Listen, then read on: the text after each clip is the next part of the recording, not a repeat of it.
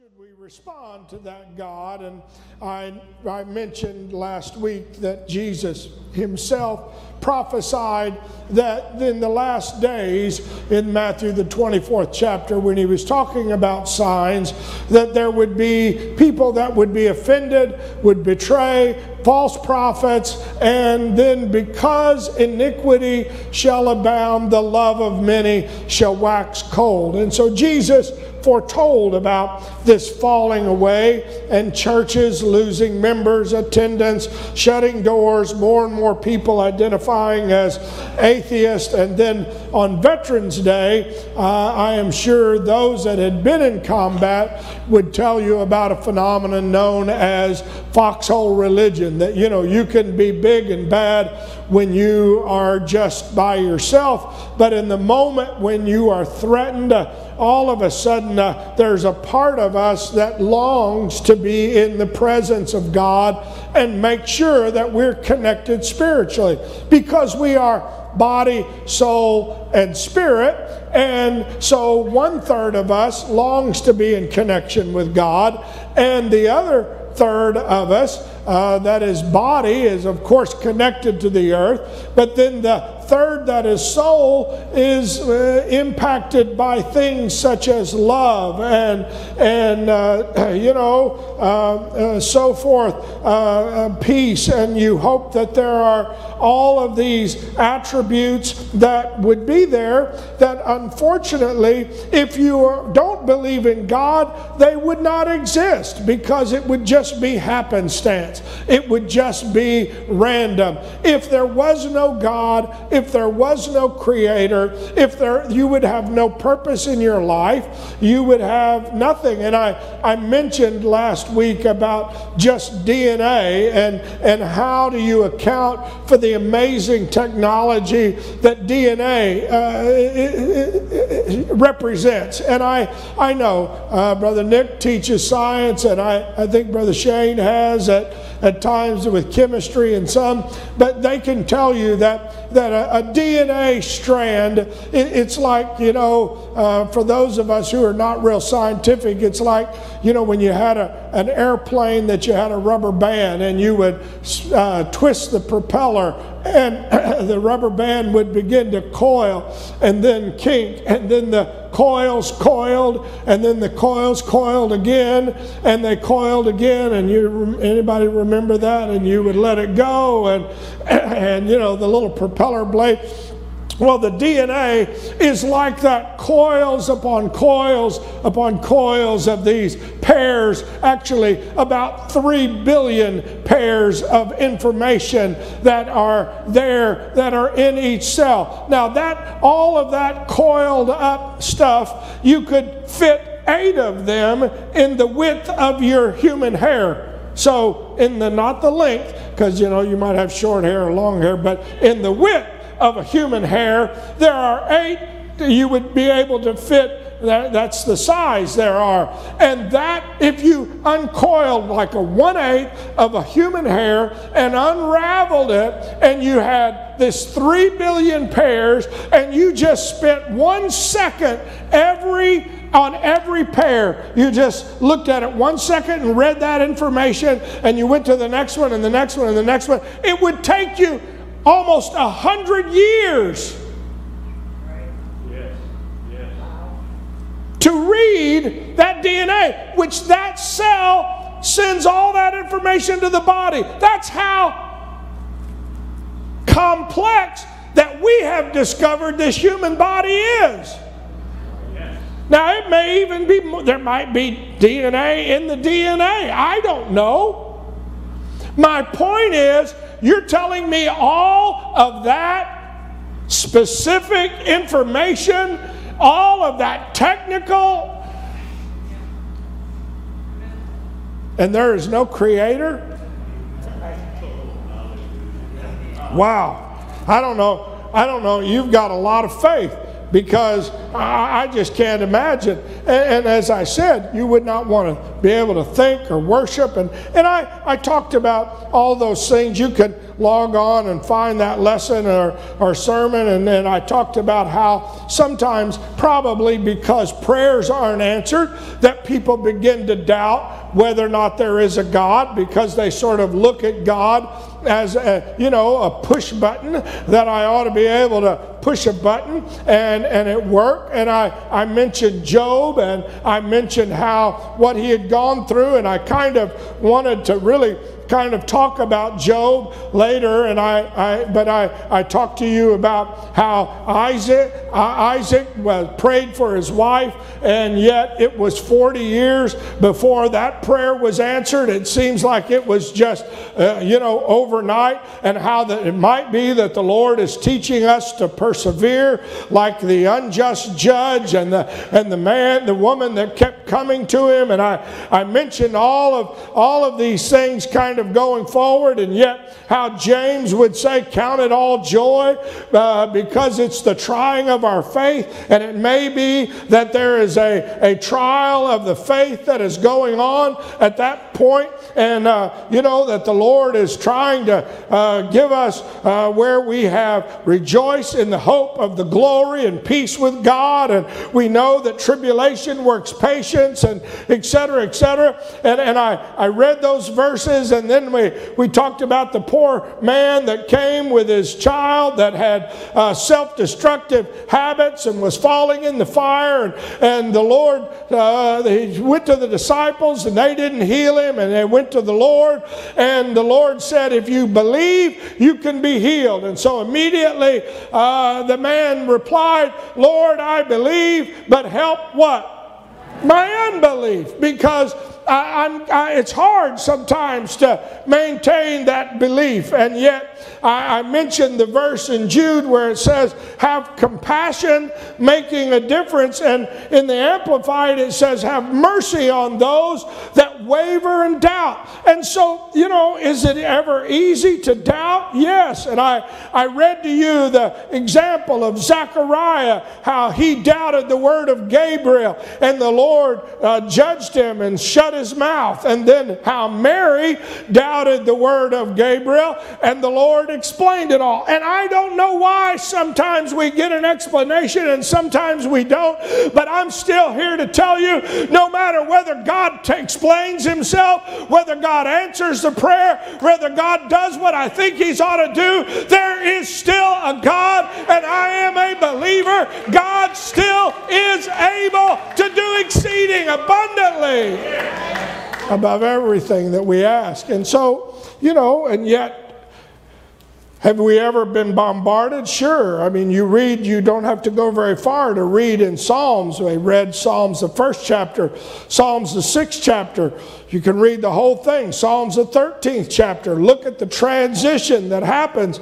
David cries in Psalm 6 as they're short, they're only a few verses long.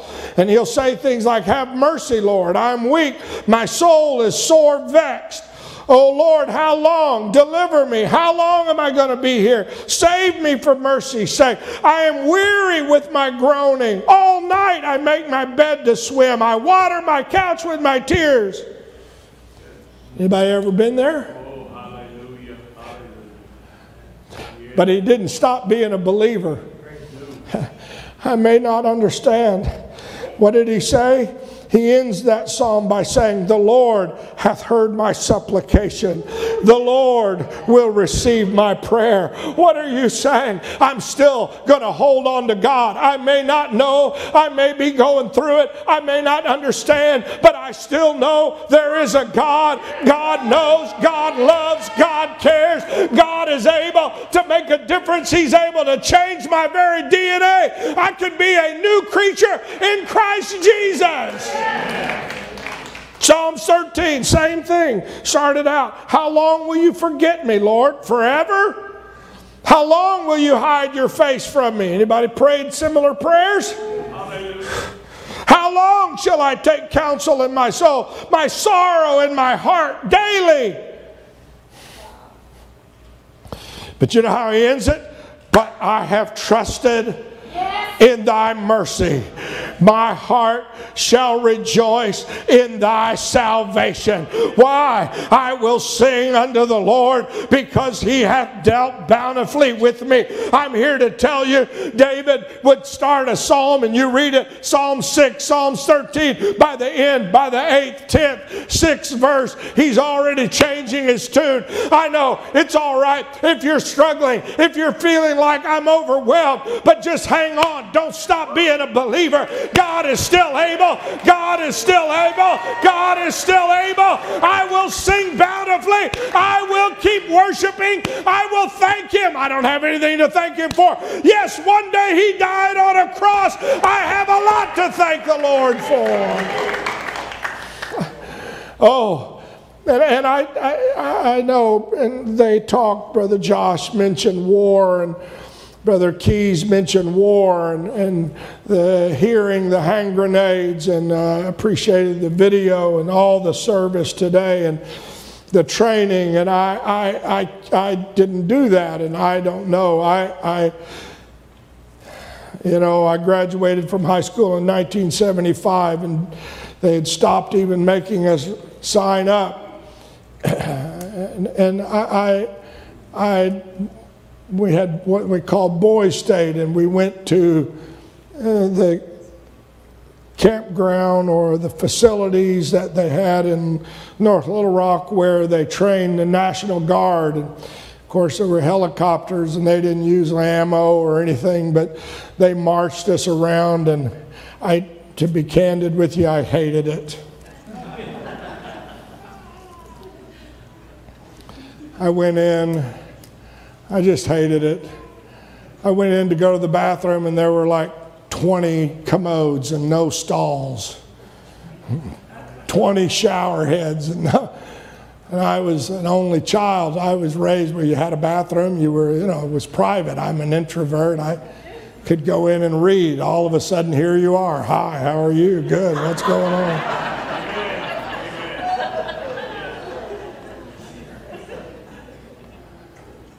I can't imagine getting shot at in the midst of all of that and not having a bathroom to go hide in, you know? That's beyond my scope. I was not, you know, what's going on here? I'm in the midst of all of this. And of course, you know, you, you have uh, all of this shocking world, and yet as Brother Josh said, and as Brother Key said, those that went to war experienced even greater atrocities. And then, depending on the war, you know, whether World War II or, or World War, uh, you know, where, where you have uh, the use of chemical agents or terrorists and, and jungle warfare. And we did have a, a cousin of mine that came and uh, came from Vietnam, was a, a Green Beret, and he had gone out in five men teams. And, and my folks, I remember when he came and stayed with us, and my dad was helping him, and a young man, and he came out of Vietnam where he had done these several tours uh, behind enemy lines and calling in napalm strikes and shooting and, and, and espionage, and he had uh, top, you know, security clearance. And I, I remember my dad and mom telling me, whatever you do, don't make a loud noise. Whatever you do, don't walk in on him. Whatever you do, talk very soft, uh, whistle when you come into the back bedroom or when you come into the kitchen, which was near where he was staying. Why? Because he's got this, you know, he's up and ready and he's just been so programmed by, by the hearing a noise and trigger and uh, alert and all of that. And I, I, I remember all that. And I, I can say that I can't imagine. And I, I actually, uh, uh he came back and uh, uh, I have talked to him periodically over the years his, uh, because of all of the chemical agents that fell on him. His son was born handicapped, and, and uh, we've talked several times. He's now moving to Florida, and I, I, I, I admire and I, I, I, appreciate all of our vets. And, and yet I realize when you go through something, it becomes traumatic. And that's what happened to Job. And I mentioned that. And we all have studied the book of Job, and I, I know my time, but I, I just want to show you that Job started out pretty good. You know, he got hit boom, boom, boom. Uh, one report came in, and, and his servants have been killed, and his camels, and his, and his all of his money, and he's lost all of that. And then they came in and told him that his children have died. And listen to how Job responds. End of the first chapter. Naked came I out of my mother's womb, and that's how I'm going to go back. The Lord gave, and the Lord hath taken away. What did he say? Well, I don't know. That took a lot to be able to say. You've lost your kids, you've lost all your money, you're destitute. And then you go on into the second chapter, and the, even the Lord said Job was a perfect and upright man that, you know, shuns evil, fears God, he holds fast his integrity. And the Lord said to Satan, You're trying to get me to destroy him without a cause. That was what the Lord said. Satan, you're trying to get me to destroy him. And the devil said, If you'll let me touch him skin for skin, I can get him.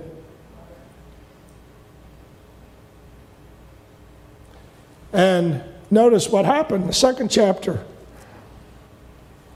After he got the skin worms and he's sitting there on an ash heap, his wife can't take anymore. And his wife, remember? His wife says, Curse God and die. Get out from under the pressure. Do away with yourself. And you know what? It's amazing, but we have kids now, they're, they're, statistically, suicide is rising rates because of the stress. I can't handle it. And oh, Pastor, I've not, never thought of that. Good. If you have, come see me. Talk to me. Talk to somebody because that's not the option. That's what Job's wife tried to say. And what did Job respond? What? I like that. Amen. What? Foolish woman. Don't you realize we shall receive good at the hand of God and receive bad, evil? In all of this, Job did not sin with his lips. Amen. Wow. Job deserves several standing ovations. Amen. We honor our veterans, but can you imagine what Job went through? It so impacted him that for seven days he just sat there numb. Couldn't say a word. Couldn't eat, couldn't drink. Just seven days. Boom. You talk about. Now, what's wonderful is his three friends came. and they just sat there with him for three, seven days. And then they began talking. And they began to tell Job how bad he had been, and it's obvious that he had done something wrong and that this was his fault and that surely something was going on. And yet, what did Job say? How long? Now he's beginning to change. And I know my time, I'm, I'm fixing to wrap this up. I'm going to finish Job. How long will you not do? Will you let me alone, God? Let me alone. I'm, I'm just tired. I, I want you to let me alone. You've set a mark against me. I'm a burden to myself. I know I've had people say, I don't want to be a burden to anybody else. Imagine when you say, I'm a burden to myself. Why won't you forgive me? Pardon my transgressions. Take away, because it must be something I've done wrong. I can't think of it, but it must be. Just forgive me, Lord. That's how desperate Job was getting. The ninth chapter. And he says, This one thing, the Lord is able to destroy the perfect and the wicked. He is able to whip suddenly he will laugh at the trial of the innocent. You've given him to my, the wicked. Go ahead, next slide. The faces of the judges look at me and say, Who is this guy? The 10th chapter, Job said, I will say unto God, Don't condemn me. Why would you condemn me? It's good to you that you should oppress. Oh, despise the work of your own hands. Are you attacking me, Lord? I'm, I'm trying to do what's right. The days of a man, thy years are as man's days, and my iniquity and my sin knowest thou not. I am not wicked. He keeps saying, I, I don't believe I am, I am wicked. I don't believe I deserve this. I don't believe it's fair. None can deliver me. The 16th chapter. Though I speak, I, no matter what I do, my grief is not assuaged or is not taken care of. I've that doesn't go away. Amen. Anybody ever been there? Amen. I forbear. I am not eased. That's made me weary. I'm filled with wrinkles. You tear at me in your wrath. He goes on. You read in the 16th, go on. That's just, and he, and he says, People, you know, you've delivered me to the ungodly. You've broken me asunder. You've shattered me. Oh, that one might plead for a man. This is how he starts ending. Oh, I wish there was somebody that could plead before God for me. Aren't you glad we know somebody that has pleaded our case?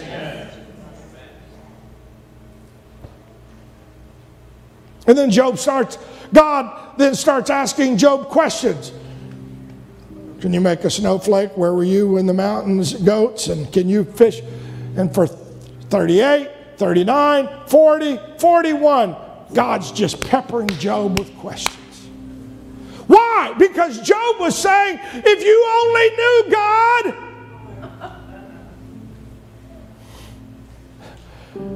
God. Go ahead, next slide. When Job gets through hearing the questions that God answered, asked, Job's response, and read it very carefully. He said, I've heard of you with the hearing of the ear. Now mine eyes have seen you. I hate myself and I repent in dust and ashes. But now notice this next verse. And it was so that after the Lord had spoken these words unto Job, the Lord said to Eliphaz, the first, the oldest of the friends that spoke, and God said, I am mad at you. Amen. Amen. What? We were here to get Job back in line. And God said, I'm mad at you and against your two friends. For you have not spoken of me that thing that is right, as my servant Job hath.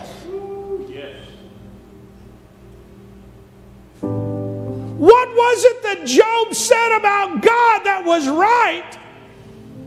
And what was it that Eliphaz said that was so wrong?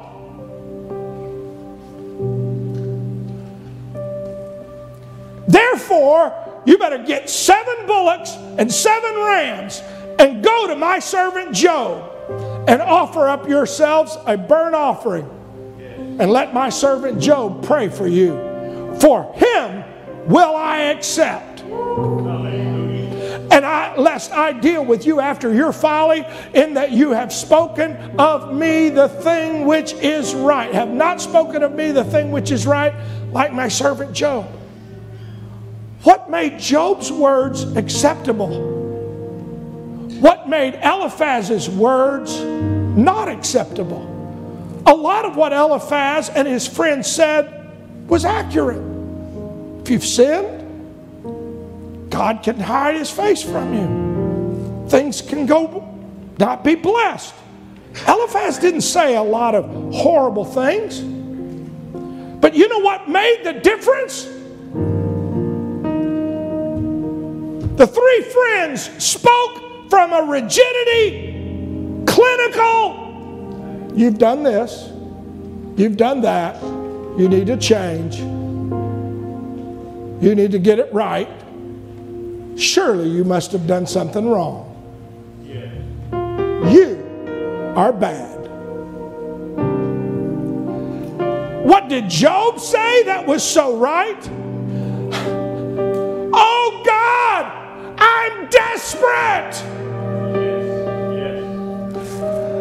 The three friends were one step removed. They didn't go there to intercede on Job's behalf.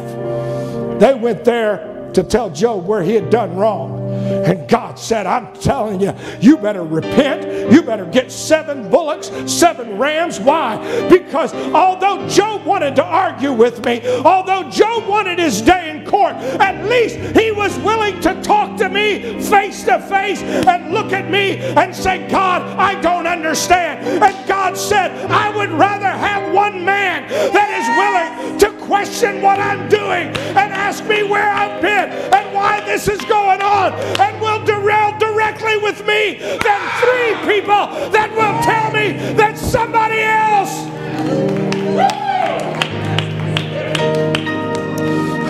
Go ahead, next slide. Why? Job never doubted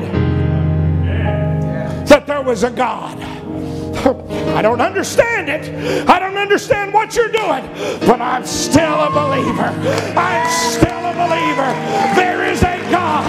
There is a God. I don't know why He's not doing it, but there is a God. I am a believer. God, uh, you know, Job, Job thought maybe God was a monster. God, he could not. He accused.